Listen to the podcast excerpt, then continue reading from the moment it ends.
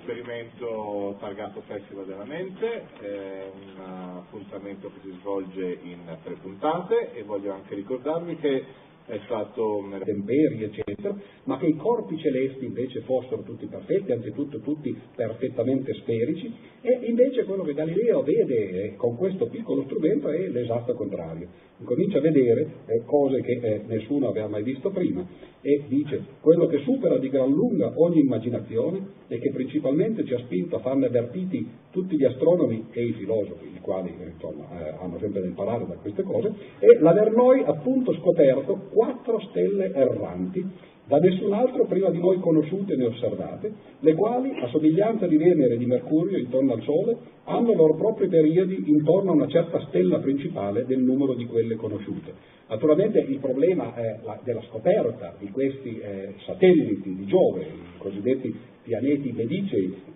perché Galileo insomma, doveva sopravvivere naturalmente, doveva trovare i fondi di eh, ricerca, i finanziamenti, e quindi li dedicò questi pianeti naturalmente a, a, ai medici eh, che, che, lo finanziavano. Bene, c'è sempre questa, eh, questo piacere, notate, da nessun altro prima di noi conosciute né osservate, dire sono arrivato prima, no? E poi soprattutto questo fatto straordinario di corpi che girano intorno ad un altro corpo celeste. All'epoca si pensava ovviamente al sistema tolemaico strettissimo, cioè che il Sole fosse, fosse fermo al centro della Terra e tutti gli altri corpi celesti girassero eh, intorno, eh, intorno, alla Terra, pardon, volevo dire che la Terra fosse il centro dell'universo e che tutti eh, i corpi celesti eh, si comincia naturalmente a, co- a, congelare prima il cervello, no? poi eh, la lingua e poi naturalmente le mani.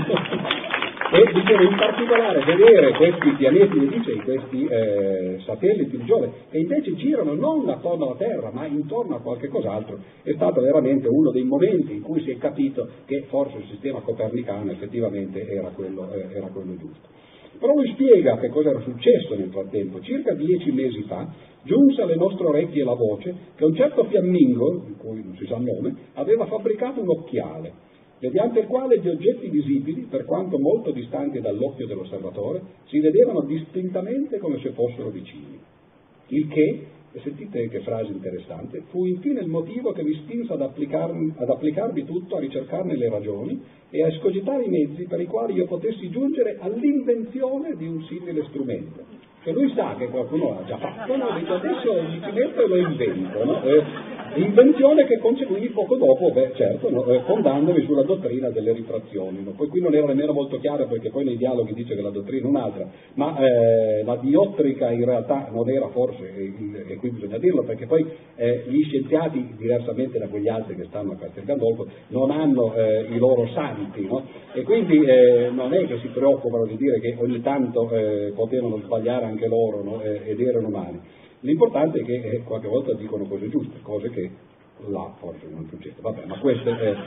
quanti e quali siano i vantaggi di questo strumento, cioè il cannocchiale, così per terra come per mare, sarebbe del tutto superfluo enumerare, ma io, lasciando le cose terrene, mi rivolsi alla speculazione delle celesti. Bello questo modo di eh, raccontare le cose perché in realtà quello che successe fu che lui costruì il cannocchiale e poi lo fece vedere ai senatori, ai dogi di Venezia e li portò eh, sulla torre e gli fece vedere eh, naturalmente anzitutto credo la chiesa di Padova che era distante una, una quarantina di chilometri, allora come ora naturalmente, no? e, e, e, che invece sembrava eh, vicina ormai due o tre chilometri. E poi fece vedere a questi signori eh, quello che succedeva eh, intorno alla, alla, torre a Venezia. E effettivamente eh, il, eh, il, cannocchiale da lui inventato fu da lui venduto no? a questi signori, no? però dice io lasciando le cose terrene no? mi rivolsi alle speculazioni delle celesti. Però naturalmente adesso noi stiamo scherzando su questi fatti, ma questa gente doveva in qualche modo vivere e doveva soprattutto riuscire a sopravvivere, a costruirsi questi strumenti e effettivamente lui è vero che li vendette, ne vendette parecchi perché per tutta la vita continuò a costruirne, credo che ne fece una trentina in tutto, qualcuno per sé, per migliorare naturalmente la, la potenza del, dello strumento,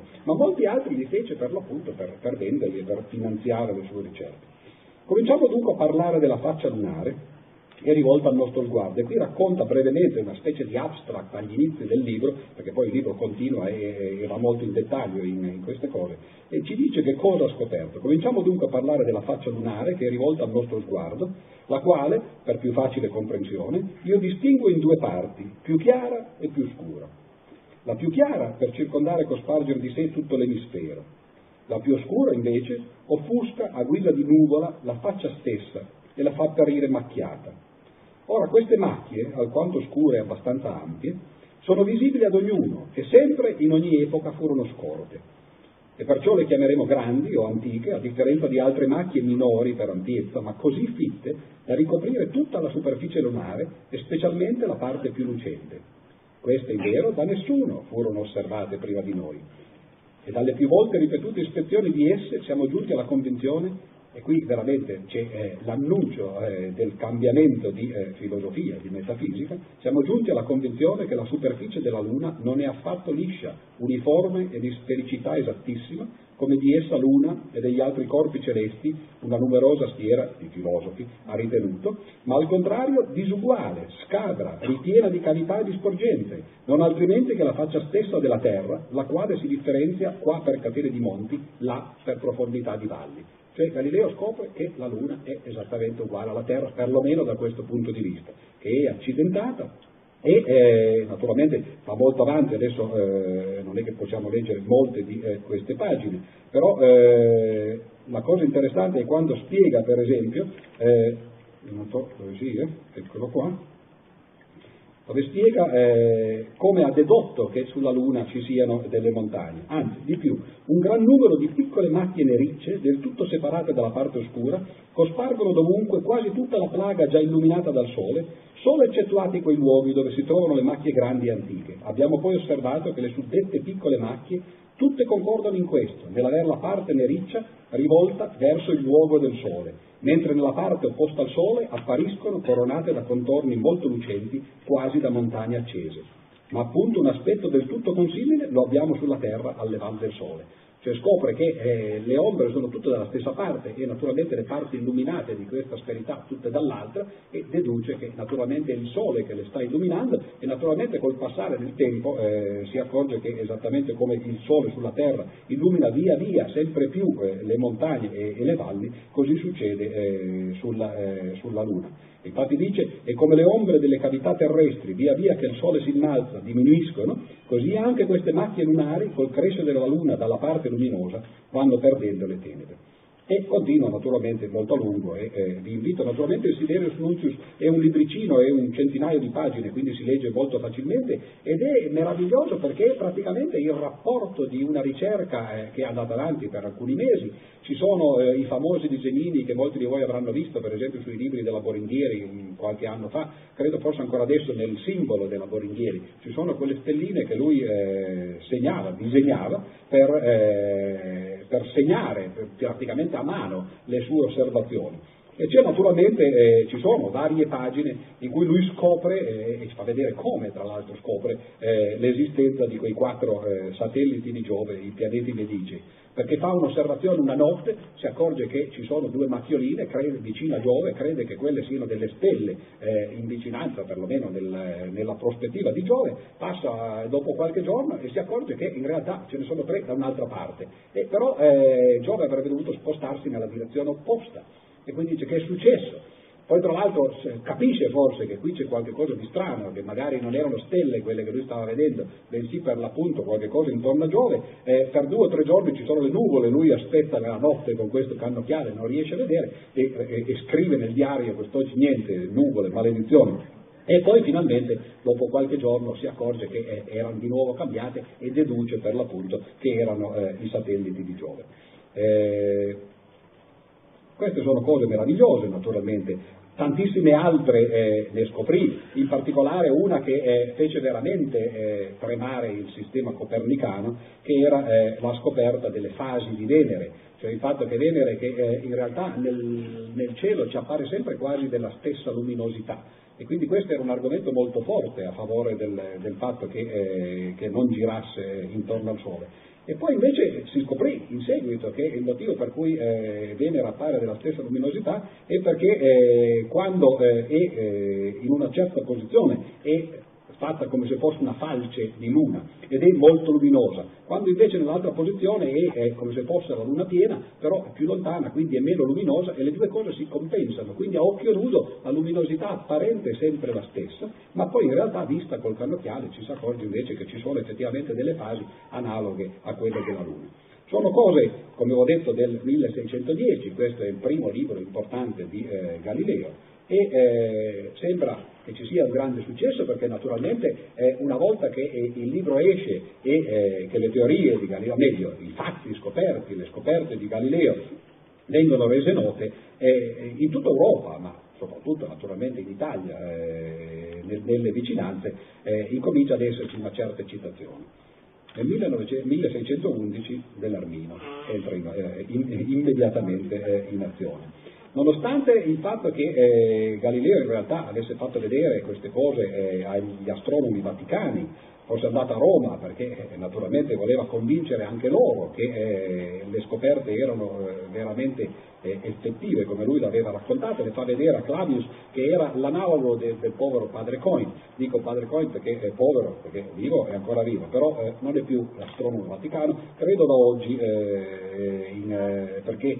si dice si è dimesso, però sappiamo bene che quando eh, Benedetto XVI è stato eletto, eh, cioè lo scorso anno, padre Coin, eh, che era l'astronomo vaticano dal 1978 ormai, era stato nominato da Giovanni Paolo I in quel breve mese di eh, pontificato che, eh, che, ci fu, eh, fece, dicevo, padre Coin una lettera, scrisse una lettera a Benedetto XVI perché prendesse posizione sull'evoluzionismo, perché il cardinale di Vienna, come saprete, aveva fatto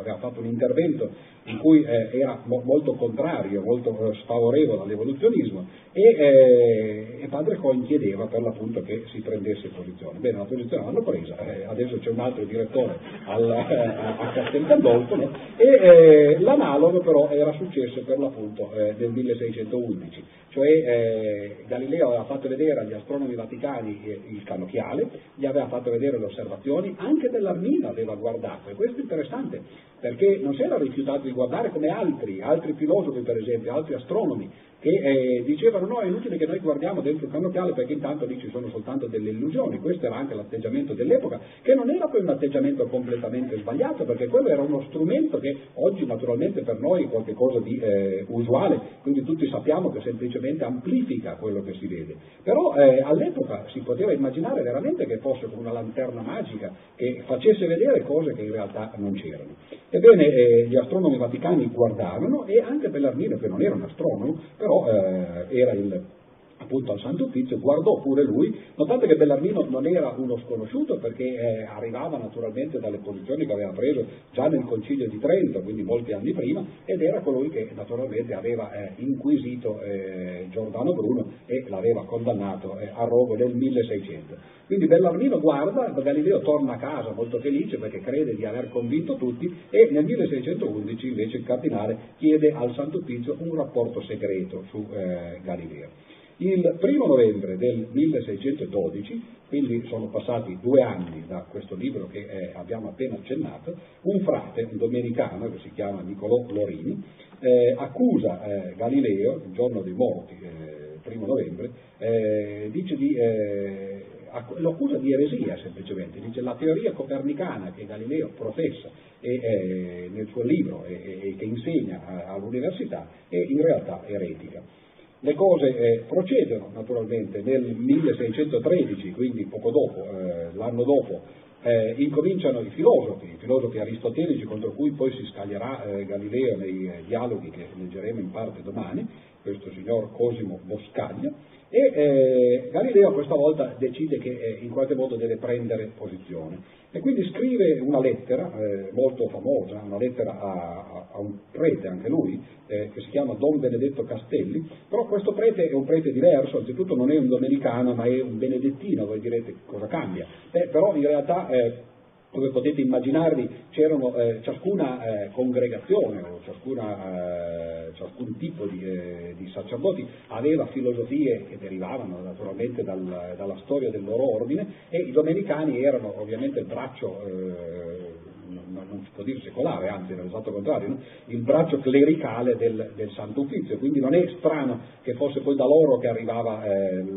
l'attacco. E invece i benedettini eh, stavano, in questo caso anche i francescani, dall'altra parte, Benedetto Castelli era un benedettino ma era anche un astronomo ed era un allievo di Galileo. E quindi lui lo difese e eh, Galileo decide il 21 dicembre del 1613 di scrivergli una lettera programmatica, cioè eh, una falsa lettera, di scrivere a lui eh, quello, che lui, quello che lui, Galileo, a lui Benedetto Castelli, quello che Galileo pensa per cercare di difendersi e eh, chiede che questa lettera venga fatta circolare. Ora, in questa lettera è una lettera abbastanza lunga, sono una, una, decina di pagine, quindi anche qui ne leggeremo solo alcune frasi, ma è una lettera molto importante sia dal punto di vista storico che dal punto di vista eh, filosofico, perché Galileo incomincia a eh, prendere posizioni, ma non ancora così duramente come poi in realtà eh, farà in seguito, e dice cose di questo genere. Dice, sebbene la scrittura eh, non può errare,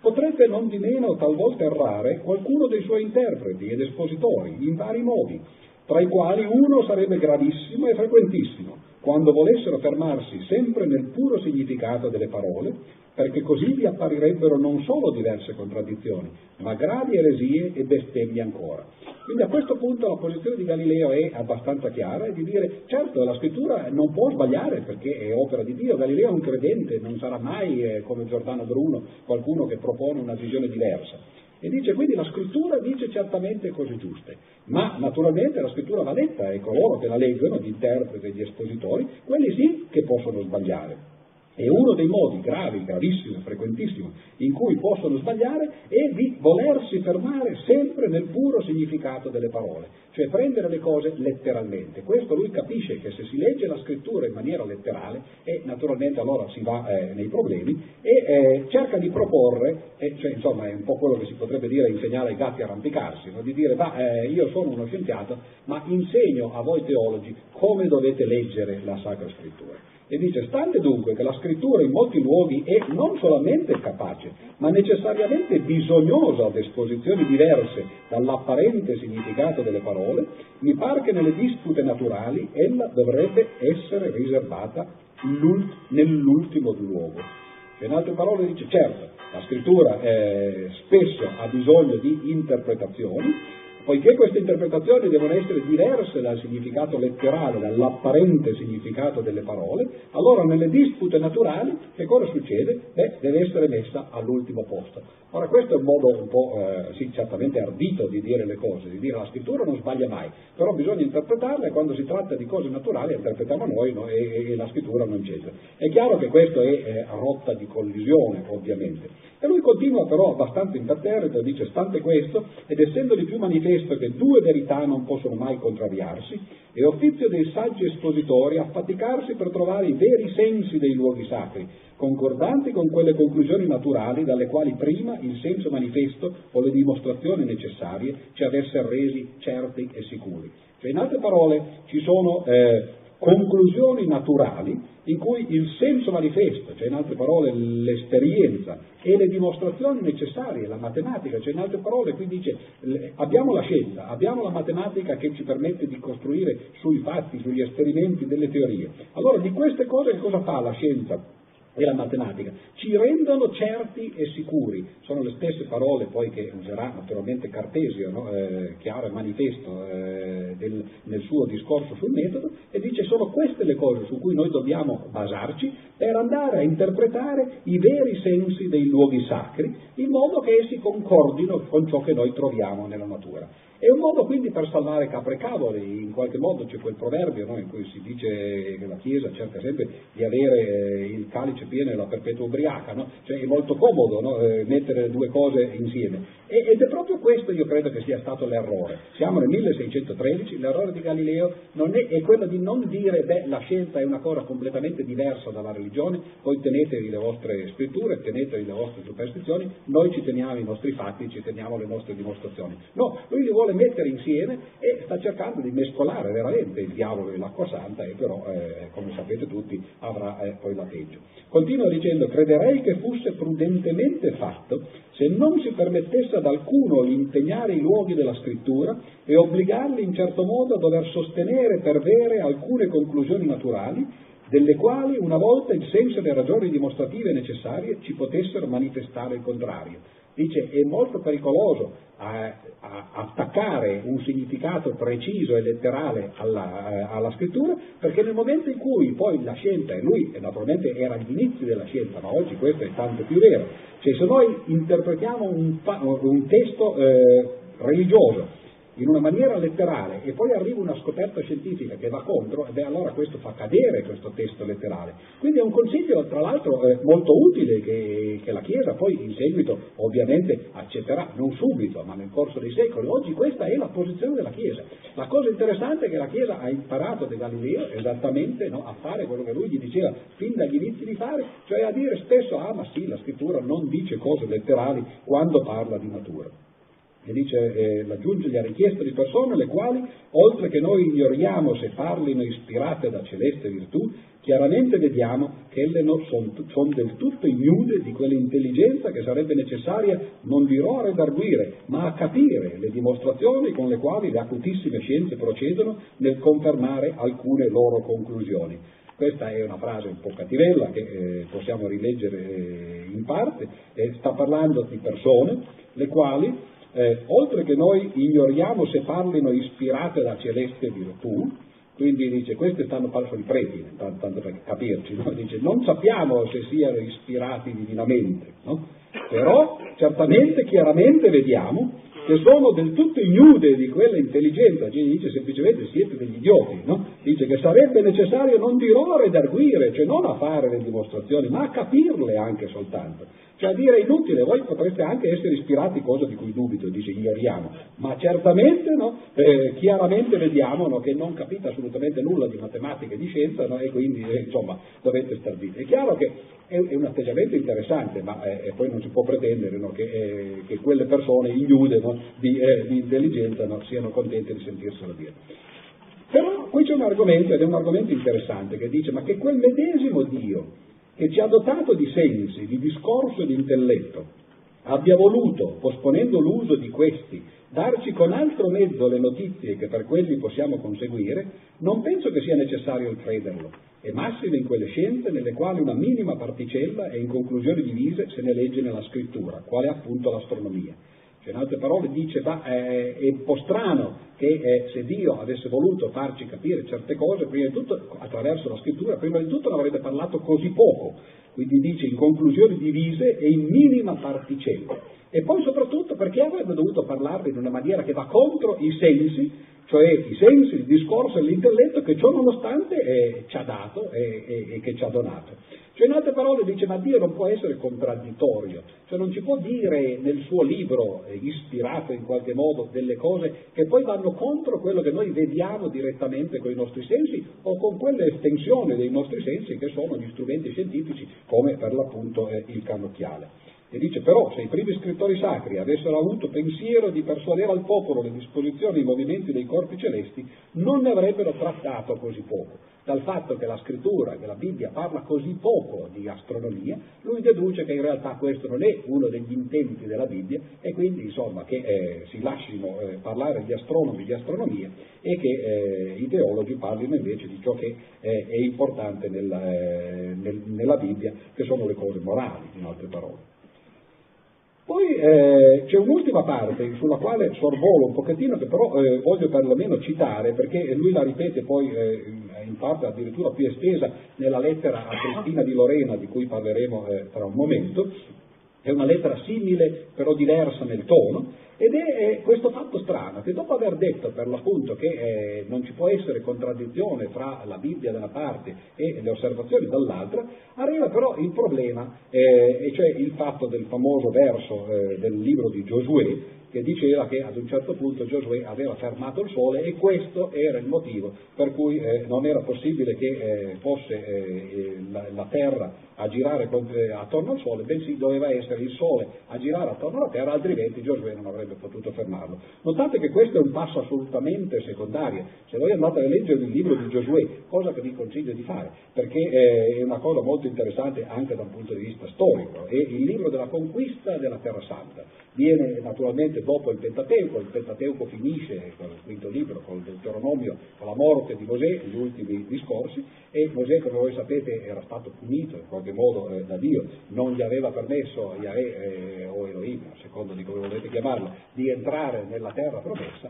e invece ci entra Giosuè che eh, gli succede. E il libro di Giosuè è il libro della conquista, è un libro terrificante perché parla di come è stata conquistata quella che si chiama oggi la Terra Santa e credo che di lì in parte derivino molti dei problemi che ancora oggi naturalmente eh, ci trasciniamo dietro, ma questa è eh, una parentesi che eh, faremo un'altra volta quando leggeremo altri libri. No? Però in questo libro di Giosuè quella frase, cioè il fatto che il sole si dovesse fermare un momento per permettere tra l'altro di sterminare i nemici, le cifre che vengono citate in questo libro sono agghiaccianti, sono ogni volta 10.000, 15.000 morti no? e tutti felici no? che sterminano una, una, una, nazione dietro l'altra. No? Però c'è questa frase che è assolutamente eh, parentetica. Ebbene, è su questa che in realtà poi eh, si cominciarono a concentrare le accuse di eresia. E allora Galileo vuole entrare in qualche modo nella disputa e veramente qui si arrampica sugli specchi e dice questo. Dice, posto dunque e conceduto per ora all'avversario che le parole del testo sacro s'abbiano a prendere nel senso appunto che elle suonano, cioè in senso letterale, cioè che Dio ha pregato Giosuè, eh, che Dio a preghi di Giosuè facesse fermare il sole e prolungasse il giorno, ondesso ne conseguì la vittoria, io dico che questo luogo ci mostra manifestamente la falsità e l'impossibilità del mondano sistema aristotelico e telemaico e all'incontro benissimo si accomoda col copernicano. Cioè dice bene, io accetto addirittura di venire sul vostro terreno, mi va benissimo che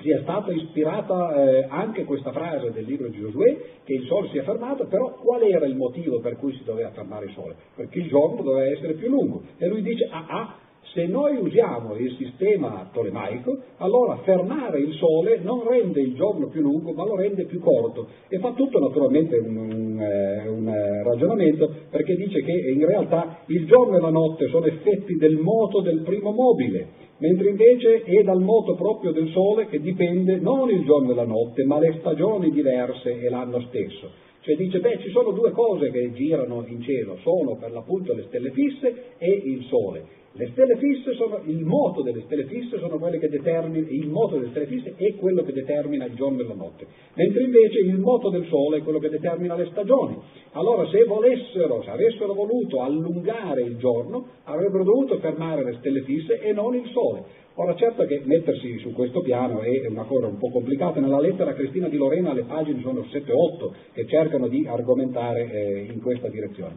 Però vedete come eh, Galileo ha preso eh, un, un, percorso che, come ho detto prima, è molto pericoloso, cioè eh, decide di eh, accettare il fatto che le scritture siano divinamente ispirate, non vuole mettere la scienza contro eh, la teologia, anzi addirittura vuole fare esattamente il contrario, vuole dire la, la, la Bibbia va letta in maniera non letterale, va interpretata, l'unico modo corretto di interpretarla è per l'appunto quello di leggerla attraverso eh, la, la, scienza corretta, cioè attraverso il sistema eh, copernicano. Questa era una lettera, come ho detto, del 21 dicembre del 1613, il, eh, l'anno dopo, 1614, eh, questa lettera incomincia a circolare così come aveva chiesto d'altra parte Galileo che eh, fosse circolata e eh, arriva naturalmente, ovviamente questo era ovvio, no, alle orecchie della Chiesa e eh, la Chiesa chiede al frate, a Don Benedetto Castelli, di avere l'originale di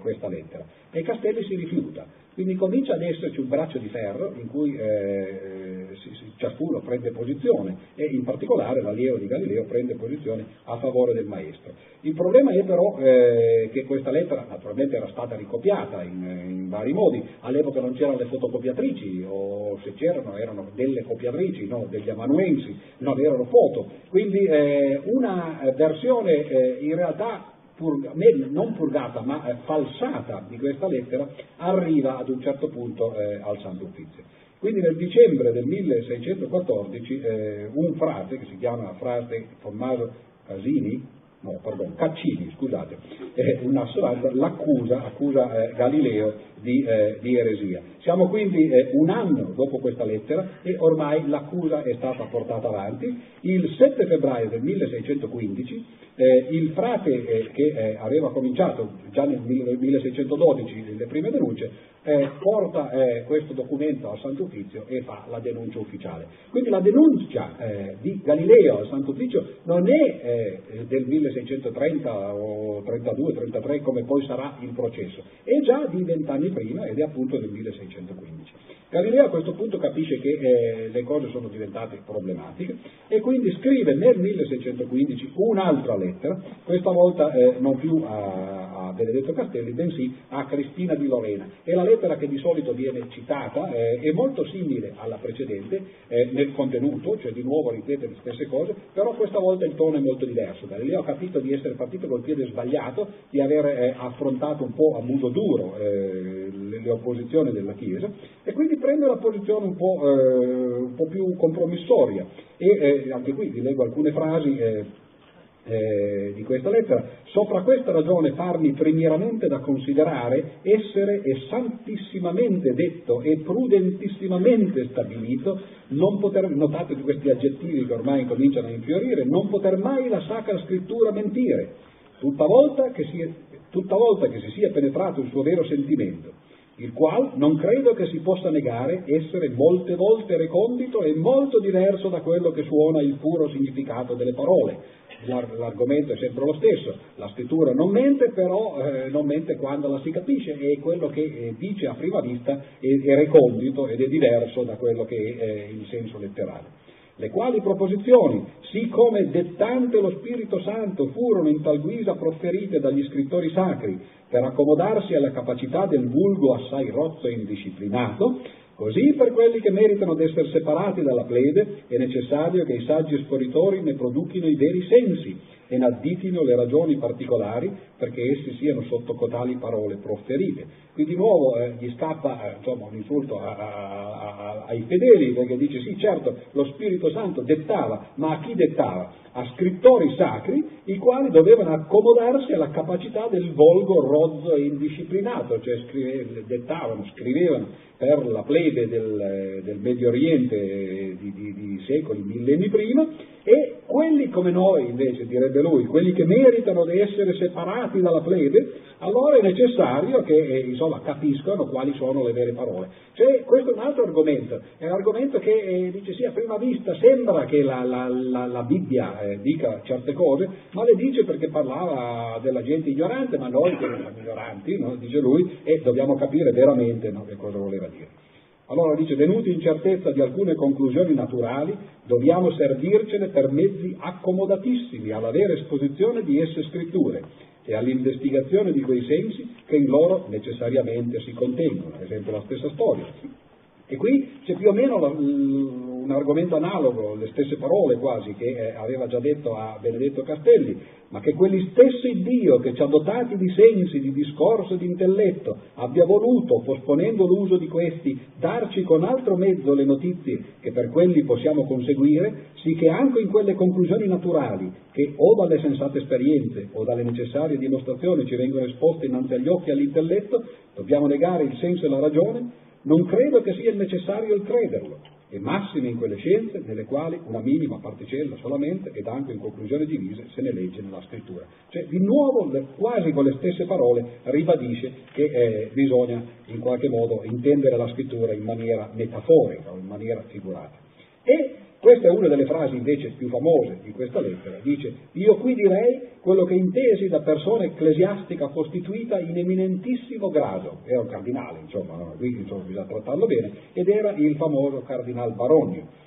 E la frase del cardinal Baronio, che poi è stata ripetuta milioni di volte, è che l'intenzione dello Spirito Santo essere di insegnarci come si vadia al cielo e non come vadia il cielo. In altre parole, il cardinale dice la Bibbia non ci dice come vanno le cose in cielo, ma come si va al cielo, che è una cosa molto diversa, ci indica la strada per andare in paradiso e non ci dice come i cieli girano. Sembra eh, in realtà quasi la quadratura del cerchio, perché veramente se uno interpreta la Bibbia in questo modo allora poi non c'è più contraddizione e Galileo spera, chiamando in causa il cardinale Baronio, ma non soltanto lui, perché in realtà c'erano anche altri eh, cardinali, in particolare il cardinale Bal- eh, Barberini, il quale poi, come sapete tutti, divenne poi Papa eh, Urbano VIII e eh, che era un amico di Galileo.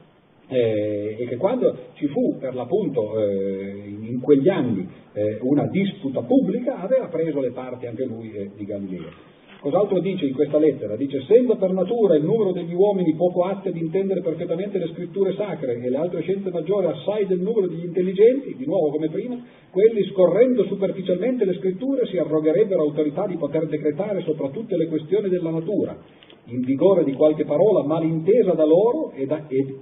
ed in altro proposito prodotta dagli scrittori sacri. Né potrebbe il piccolo numero degli intendenti reprimere il furioso to- torrente di quelli i quali troverebbero tanti più seguaci quanto il potersi far reputare sapienti senza studio e senza fatica e più suave che il consumarsi senza riposo intorno alle discipline laboriosissime. Qui insomma va giù un po' duro perché dice beh insomma è molto facile prendere le scritture e leggere semplicemente in senso letterale, la scienza è una cosa molto diversa, discipline laboriosissime, bisogna studiare in altre parole no? per sapere che cosa dice la scrittura e insomma le ha provate tutte. Questa lettera eh, è, è, mandata a Cristina di Lorena perché lei era una dei eh, fautori in realtà eh, del, eh, del, sistema tolemaico, quindi era un'avversaria in qualche modo, era fautrice del partito avversario eh, di Galileo, ma eh, siamo nel 1615 e purtroppo le cose vanno abbastanza malamente perché il 25 febbraio del 1616 Galileo è a Roma, spera di essere riuscito a eh, convincere anche le gerarchie di quello che eh, voleva per l'appunto fare e eh, chiede una udienza col Papa che non gli viene concessa, chiede allora di parlare con Bellarmino, aspetta eh, parecchio tempo che eh, Bellarmino lo accetti e lo accolga e Bellarmino gli dice venga signor Galileo a trovarmi il 26 febbraio del 1616. Galileo è contento, dice finalmente riesco a parlare col cardinale, ma il 25 febbraio, cioè il giorno prima, il Santo Pizzo si era riunito e aveva decretato la condanna del copernicanesimo. Quindi siamo nel 1616, il Santo Pizzo dice no, il copernicanesimo è contrario alle sacre scritture, è un'eresia, quindi non si può insegnare. Il 26 Bellarmino effettivamente accoglie Galileo e però semplicemente lo ammonisce e dice lei può continuare a fare tutto quello che vuole, naturalmente faccia le sue ricerche, ma non può propagandare il copernicanesimo in pubblico. Siamo appunto, come ho detto, nel 1616, Galileo trangugia, aspetta, eh, prima o poi, insomma, eh, come dicono i cinesi, non si aspetta eh, seduti sulla riva il cadavere del nemico, nel 1621 muore Bellarmino, non viene naturalmente gettato nel Tevere, però eh, diventa santo, anzi addirittura, no? e, e, molti anni dopo, però nel 1621 il cardinale è morto, Galileo spera che le cose cambino e effettivamente due anni dopo, nel 1623, eh, il eh, cardinale Barberini, che era un suo amico, come ho detto prima, diventa papa. E a questo punto Galileo dice, bene, è fatta, finalmente quell'altro è morto, questo mio amico mio è, è, è salito al soglio pontificio, posso cominciare a scrivere. E infatti siamo nel 1623, alla fine di questa prima eh, nostra lettura, eh, Galileo pubblica un libro importante che è eh, Il Saggiatore, eh, di cui leggeremo soltanto due frasi perché eh, sono importanti per il seguito e anche perché una è, è talmente famosa che non si può non leggere, e però eh, l'anno dopo, nel 1624, il Papa Urbano VIII lo chiama e eh, chiama questo suo vecchio amico e gli dice, ma senti, a questo punto io vorrei capire bene, ma perché non scrivi, notate il Papa, perché non scrivi un'opera in cui ci siano le due posizioni? Le posizioni di chi difende il sistema tolemaico e di chi invece difende il sistema copernicano. Hai qualche cosa di ecumenico, no? si potrebbe dire no? dalla, dalla, dalla, parte del Papa. No? Scrivi un'opera per l'appunto in cui eh, metti insieme eh, le, le, due teorie, o perlomeno le ragioni a favore e contro di una. E quest'opera diventerà per l'appunto il dialogo di cui domani eh, leggeremo eh, vari brani. E che cosa dice però nel saggiatore, l'opera che esce eh, in quel momento? Beh, ci sono due immagini con le quali concludiamo per l'appunto eh, questa lettura perché vedo eh, Raffaele che mi sta dicendo ho freddo, ho freddo e soprattutto non ha fatto cena lui. Io mi sono premunito prima, quindi ho mangiato, posso andare avanti tutta la notte, ma comunque eh, una delle frasi è forse la, la, citazione più famosa che viene fatta di Galileo ed è eh, quella che dice la filosofia è scritta naturalmente per filosofia, lui intende la scienza, la nuova scienza, no? la filosofia è scritta in questo grandissimo libro che continuamente ci sta aperto innanzi agli occhi, io dico l'universo. Fatemi fare solo una, un inciso ed è quasi lo stesso inizio eh, della biblioteca di Babele eh, di Borges la biblioteca che altri chiamano l'universo. Anche qui c'è questa frase parentetica, io dico l'universo. Ma comunque, è scritta, dicevo, la filosofia in questo grandissimo libro che continuamente ci sta aperto dinanzi agli occhi, io dico l'universo, ma non si può intendere se prima non si impara a intendere la lingua e a conoscere i caratteri, i caratteri nei quali è scritto. Egli, esso, cioè il libro, egli è scritto in lingua matematica e i caratteri sono triangoli, cerchi e altre figure geometriche senza i quali mezzi è impossibile intenderne umanamente parola. Senza questi è un aggirarsi vanamente per un oscuro laberinto. Cioè questa è la frase, come dicevo, più famosa di Galileo, forse perché in qualche modo incarna l'ideale della scienza, la scienza che pensa che la natura sia un libro la, la, metafora della natura come libro naturalmente è una vecchia metafora che risale molto prima di Galileo, però qui c'è un'aggiunta fondamentale ed è che non si parla soltanto della natura come libro, ma si dice anche qual è il linguaggio in cui è scritto e quali sono i caratteri della lingua in cui è scritto. E lui dice chiaramente è scritto in lingua matematica. Cioè per la prima volta, siamo nel 1623, c'è questa dichiarazione, in realtà questa sì che è una dichiarazione di fede, che la natura, il libro della natura è scritto in una lingua che possiamo conoscere e questa lingua è la matematica. È un ritorno, in altre parole, al pitagorismo, solo che il pitagorismo era naturalmente un abbozzo soltanto di queste cose. E invece finalmente nel 1600 la matematica sta raggiungendo una maturità che gli permette di dire ecco, io sono la lingua del eh, libro del mondo. E quali sono i caratteri di questa lingua? I caratteri sono triangoli, cerchi e altre figure geometriche. Senza capire questi, naturalmente, è come girare in un vano labirinto, in un oscuro labirinto. Ora oggi noi eh, non la penseremmo più così, non nel senso che eh, crediamo che la natura non sia scritta, il libro della natura non sia scritto in linguaggio matematico, ma che quei caratteri sono un po' pochi. Oggi naturalmente le nostre tastiere no, hanno tantissimi caratteri e la tastiera della matematica ha, eh, una, anzitutto parla un'infinità di dialetti che vanno dall'analisi alla probabilità, al calcolo tensoriale, alla teoria dei gruppi, chi più ne ha più ne metta. No? Quindi è fermo il fatto che il libro è scritto in linguaggio matematico, ma questo linguaggio matematico è un linguaggio molto variegato e quindi anche i suoi caratteri non sono soltanto triangoli, cerchi e altre figure geometriche che significano, come è ovvio, che Galileo pensava ancora in termini geometrici, anche Newton farà così. Newton meglio non pensava più in termini geometrici, ma scriveva in termini geometrici. Se voi leggete i principi, eh, magari un'altra volta leggeremo i principi invece che eh, eh, che poi tra l'altro sono anche meglio che sono in latino, no? quindi uno può, eh, può pontificare no? come, come piacerebbe fare. No? Eh, beh, I principi, benché le scoperte di Newton siano state fatte attraverso l'analisi matematica, che era una delle cose che lui aveva scoperto o contribuito a scoprire,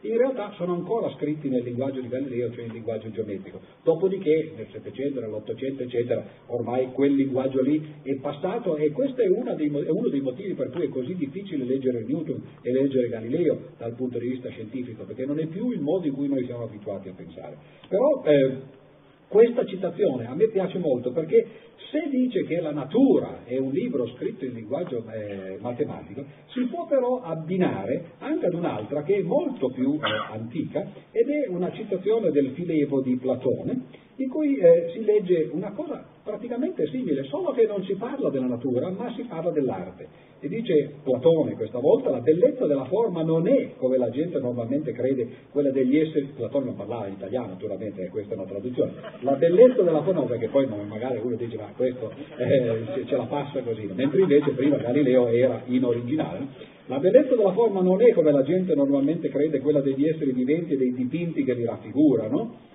notate cioè dell'arte rappresentativa, bensì quella rettilinea circolare delle figure piane e solide che si ottengono mediante compasso, riga e squadra, perché queste cose sono belle non come le precedenti in maniera relativa,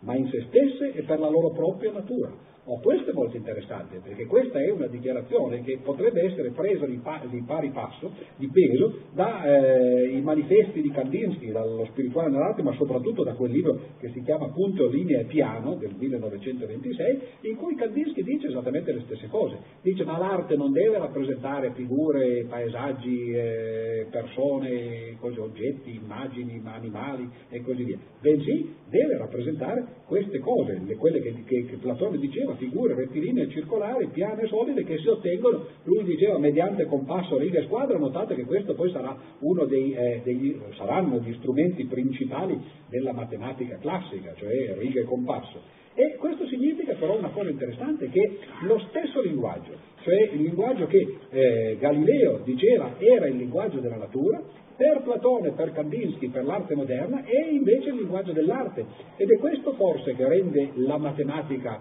eh, che pone la matematica a crocevia, no? da una parte ci sono gli artisti e dall'altra parte gli scienziati e in mezzo ci stanno i matematici. Perché la matematica serve per l'appunto per leggere, questo è l'ultimo cosa, eh, serve per leggere, eh, no, perché vedo sempre più preoccupato eh, Raffaele, no?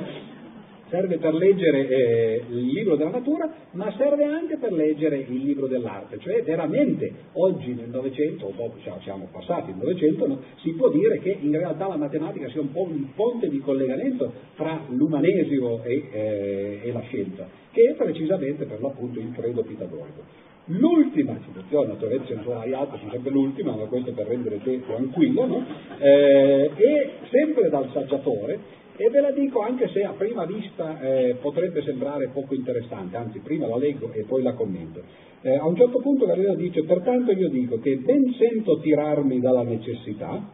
subito che concepisco una materia o sostanza corporea, a concepire insieme che ella è terminata e figurata di questo o di quella figura, che ella in relazione ad altre è grande o piccola, che ella è in questo o in quel luogo, in questo o quel tempo, che ella si muove o sta ferma, che ella tocca o non tocca un altro corpo, che ella è una, poche o molte, né per veruna immaginazione posso separarla da queste condizioni.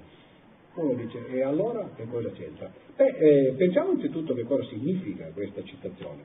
Eh, qui lui sta dicendo, ogni volta che io penso a qualche cosa, a una materia o sostanza, attenzione a questa parola, sostanza corporea, dico l'unico modo in cui io riesco a concepire una sostanza è attraverso quelli che oggi noi chiameremo i suoi attributi, no? primari o secondari. Cioè dice ma che sia fatto in questo modo o quell'altro, che sia grande, piccola, eh, qui o là, eh, mobile o ferma, no? Il che, eh, che cosa significa? Significa che Galileo sta prendendo una posizione veramente pericolosa, molto più pericolosa di quella che era quella del, dell'idiocentrismo, perché l'iliocentrismo tutto sommato voleva poi dire insomma, che i voti si potevano fare in un modo o nell'altro, persino il eh, cardinale Bellarmino quando lo ricevette per l'appunto nel 1616 gli disse ma lei può continuare benissimo a eh, fare i suoi conti nel sistema copernicano se quello le è più comodo, d'altra parte la prefazione del libro di Copernico scritta da quello che Giordano Bruno chiamava quell'asino di Osiander, no? era comunque, no, diceva quello, dice ma il sistema copernicano è una finzione, semplicemente ci rende i, i, conti più facili e noi lo vogliamo usare perché invece il sistema tolemaico con i suoi cicli è troppo complicato. Ma qui questa posizione è molto più eh, preoccupante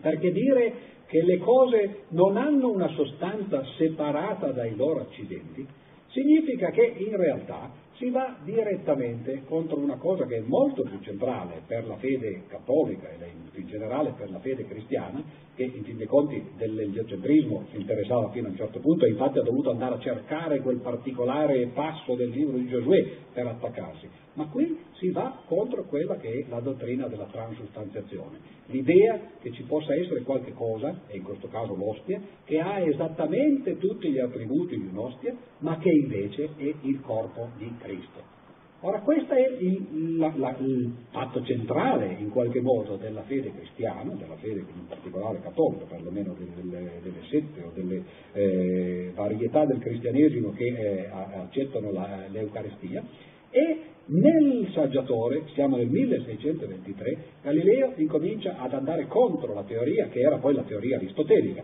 il fatto che ci fossero da una parte gli attributi delle cose, ma dall'altra parte queste cose avessero invece una sostanza che era diversa dagli attributi. E cioè noi quando guardiamo, io per esempio vedo qui questo microfono, ha tutti gli attributi di un microfono, ma se, se eh, Aristotele avesse ragione potrebbe essere un elefante. Io come faccio a saperlo? La sostanza di questo microfono non la posso dedurre dagli attributi che ha. Ed è proprio su questa teoria aristotelica che si basa l'idea della transustanziazione. Ora voi direte, ma questo non l'ho mai sentita, e in effetti eh, la si sente poco, però c'è uno storico che è diventato piuttosto famoso per questo, che si chiama Pietro Redondi, che ha scritto un libro eh, nel 1983 per i nautici, si chiama Galileo Eretico, e in cui porta delle prove eh, a favore, cioè lui ha potuto scartabellare in alcune casse del, eh, della Biblioteca Vaticana in cui si tengono documenti del Santo Ufficio, e sembra che l'eliocentrismo, che nel 1616 era stato in qualche modo eh, definitivamente sconfessato, ma poi, come ho detto prima, Bellarmino gli aveva detto Galileo puoi anche continuare a praticarlo purché non dica che è la verità ma semplicemente che è comodo, ecco che il processo a Galileo, di cui parleremo poi dopodomani, in realtà fosse basato su queste questioni, cioè sul fatto che la Chiesa aveva incominciato a capire che la scienza stava andando contro eh, le posizioni religiose non soltanto dal punto di vista di come era strutturata il moto degli astri, che appunto come ho detto interessava poco, ma stava andando a scalzire addirittura la, la dottrina aristotelica della sostanza eh, in opposizione agli attributi e su questa dottrina si, basa, si basava, ma continua a basarsi ancora oggi, la dottrina della transustanziazione. Ed è questo eh, un argomento su cui, se notate, si parla pochissimo. Eh, assolutamente non, non, non, si attaccano i filosofi che, che, che, hanno idee sulla sostanza, sugli attributi diversi da quelli, perché io credo che la Chiesa in qualche modo senta eh, o percepisca il fatto che è su quel eh, terreno che si può veramente eh, attaccare eh, il cattolicesimo e la religione. Ma di questo naturalmente non parleremo più, perché questa è una citazione che in Galileo è abbastanza secondaria e diventerà più fondamentale poi